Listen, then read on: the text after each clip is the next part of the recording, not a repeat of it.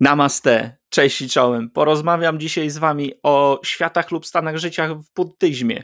Zapraszam. Według buddyzmu Mahayany, nauczonego, prze, nauczanego przez Nichiren Daishonin, istnieją dwa rodzaje szczęścia: względne, tymczasowe i absolutne, trwałe. Szczęście względne to uczucie zadowolenia, gratyfikacji lub uniesienia doświadczonego po osiągnięciu jakiegoś celu lub spełnieniu naszych pragnień. Ze względu na tymczasowy charakter tego rodzaju szczęścia, po tym jak radość z osiągniętego celu lub nabycia nowej zabawki przeminie, zostaje przygnębienie i zaczyna się pogoń w poszukiwaniu kolejnego zbudzenia, które mylimy ze szczęściem. Na przykład, jeśli byłeś szczęśliwy w małżeństwie, śmierć współmałżonka może pogrążyć cię, w otchłani nieszczęścia. Jest też wielu, którzy dobiegają końca życia samotni, biedni, nieszczęśliwi, mimo że, mimo że zdobyli pewien stopień sławy lub popularności. Ani bogactwo, status, sława, ani piękno nie zapewnią nam szczęśliwego życia. Dzieje się tak, ponieważ szczęście oparte na tych rzeczach jest szczęściem względnym.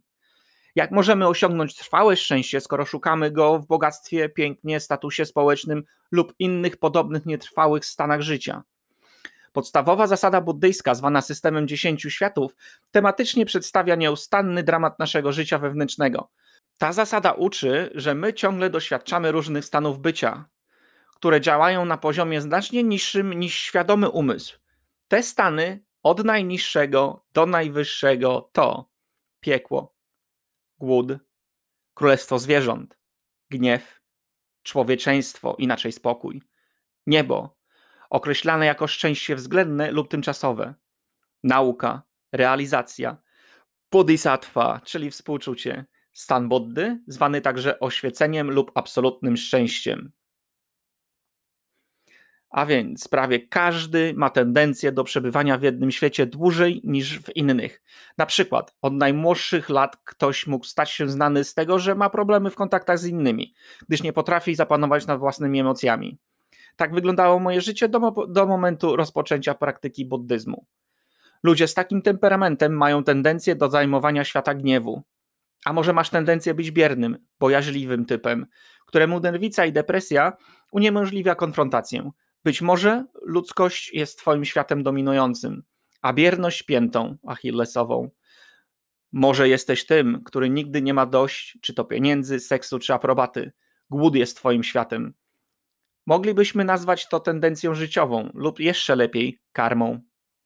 Większość z nas zmaga się przez całe życie z tą samą niezmienną tendencją, która dominuje w naszych interakcjach zawodowych, społecznych i rodzinnych.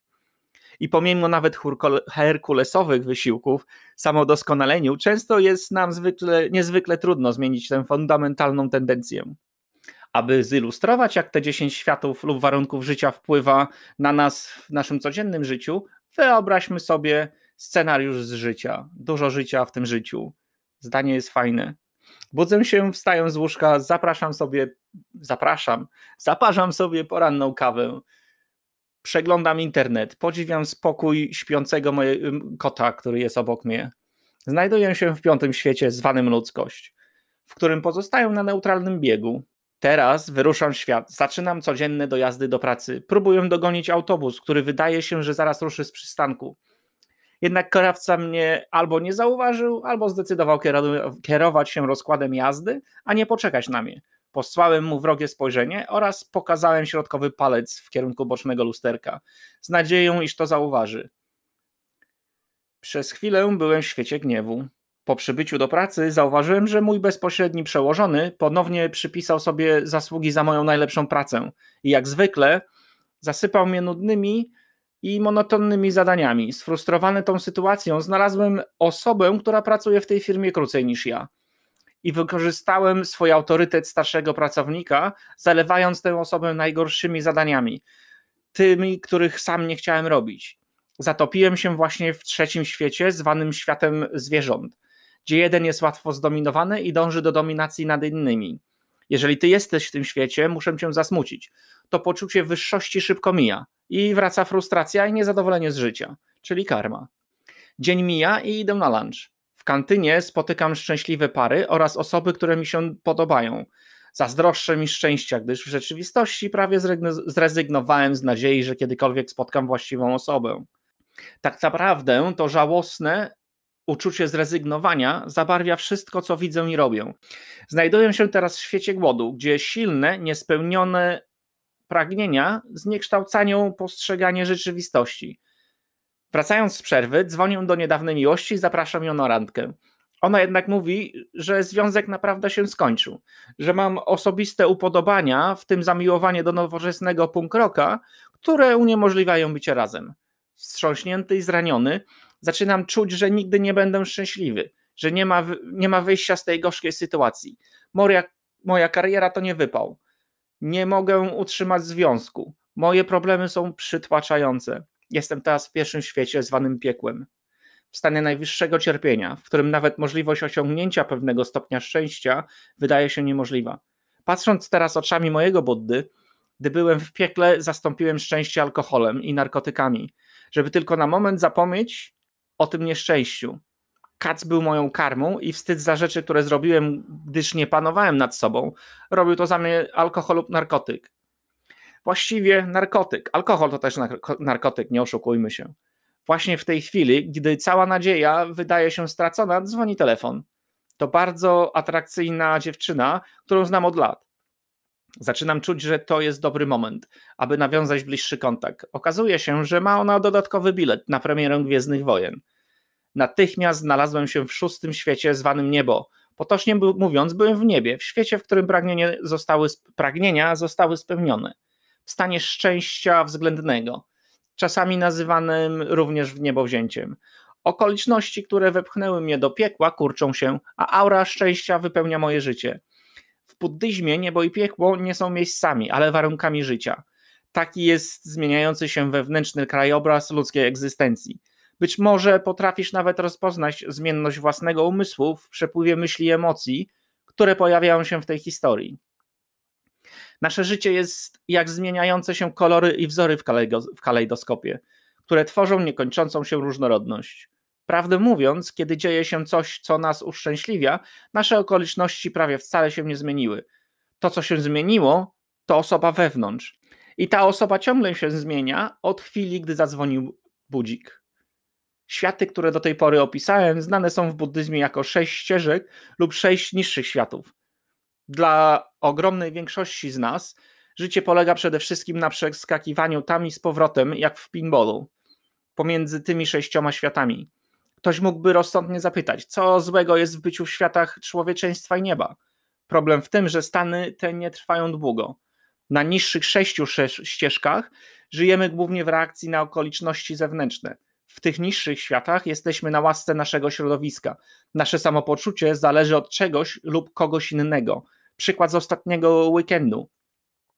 Siedząc ze znajomymi i znajomymi znajomych na piwie wywiązała się rozmowa na temat koncertu. Rozejrzałem się, co mogłem w razie W użyć w obronie. Potem go oceniłem, ile może ważyć, ile ma wzrostu. Na szczęście mój Buddha się odezwał. Chłopie, gość ma problemy ze sobą. Nie wiesz, co się stało w jego życiu, gdzie twoje współczucie, to ty obudziłeś jego piekło.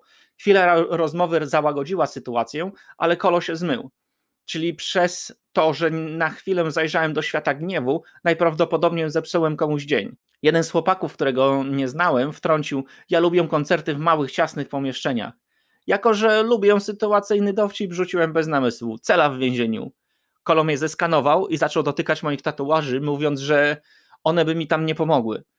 Pierwsza reakcja moja prosto ze świata gniewu. Osoba z niższych światów jest w ten sposób skazana na egzystencję, jak na rollercoasterze. Szczęśliwa, gdy wszystko idzie dobrze, nieszczęśliwa, gdy coś nie idzie po jej myśli. Ostatecznie doświadcza niewielkiej kontroli w życiu, pomimo często ogromnego wysiłku. Prawdziwego szczęścia nigdy nie da się zakorzenić w tych ruchomych piaskach. Ale w każdym z nas istnieje potencjał do osiągnięcia innego, solidniejszego rodzaju szczęścia, którego kulminacją jest absolutne szczęście, czyli stan Buddy. Wyższe światy, w tym stan Buddy, znane są jako cztery szlachetne światy. Powróćmy teraz do naszego scenariusza dnia z życia. Siedząc na sofie i relaksując się po pracy, chcąc uniknąć pogrążenia się w gąszczu negatywnych uczuć i myśli na temat swojej pracy, zaczynam realizować swoje hobby i odkrywam nowe szczęście. Zaczynam rozumieć, jak działa świat. Czas przestaje dla mnie istnieć, podobnie jak podczas recytowania Daimoku albo Gongyo. Żyję tu i teraz. Powoli odkrywam nową drogę w kierunku szczęścia. Jestem w siódmym świecie, zwanym światem nauki, gdzie zdobywam wiedzę o życiu, nawet jeśli nie mieści się ona w ramach nauk buddyjskich. Postanawiam wziąć aparat i pstryknąć kilka zdjęć, aby zabić czas przed randką. Coraz bardziej pochłania mnie przyjemna satysfakcja z pracy nad pejzażem, który właśnie edytuję. Jestem obecnie w ósmym świecie zwanym realizacją. Zwykle określanego określanym jako rodzaj przebudzenia, które osiągamy przez dyscyplinę. Gdy zamyśliłem się podczas wpatrywania w wykończony pejzaż, przypomniałem sobie o przyjaciółce, która niedawno rozstała się ze swoim chłopakiem i strasznie to przeżywa. Postanowiłem ją odwiedzić w drodze do kina. Jestem teraz w dziewiątym świecie bodhisattwy, czyli współczucia, charakteryzującego się chęcią pomagania innym. Powoli zauważam, iż szczęście, nawet tych, których nie lubię, lub tych, których ja znalazłem, przez których ja znalazłem się w piekle, jest tak samo ważne jak moje szczęście. Gdyż szczęśliwi ludzie oddają szczęście innym. Zaczynam rozumieć, iż złość w kierunku tych osób spycha mnie w życie w niższych światach. Więc przestają dzielić ludzi na złych i dobrych. To są po prostu ludzie. Tak samo jak uczucia. Nie ma złych i dobrych. To są uczucia. Ja je czuję. Wiem, że nie jest to łatwe, ale ta praktyka przywołuje mo moją naturę Buddy uwalnia moje szczęście i pozwala mi się tym szczęściem z innymi dzielić. Ten świat jest również znany jako dążenie do oświecenia, ponieważ troska o szczęście i dobro innych jest integralną częścią postępowania Buddy. Świat Buddy jest ciężki do opisania, bo większość, go, większość z nas go nigdy nie doświadczy, albo doświadczy przez tylko moment y, swojego życia. Może kiedyś postaram się e, wyjaśnić ten świat a więc, jak zawsze, kończąc ten odcinek, zapraszam na następny i kochajmy się, uśmiechajmy się do siebie, pomagajmy sobie nawzajem, a stworzymy lepszy świat, a będziemy żyli w lepszym świecie. Do zobaczenia w następnym, do usłyszenia w sumie w następnym odcinku. Namio Horengenkyo.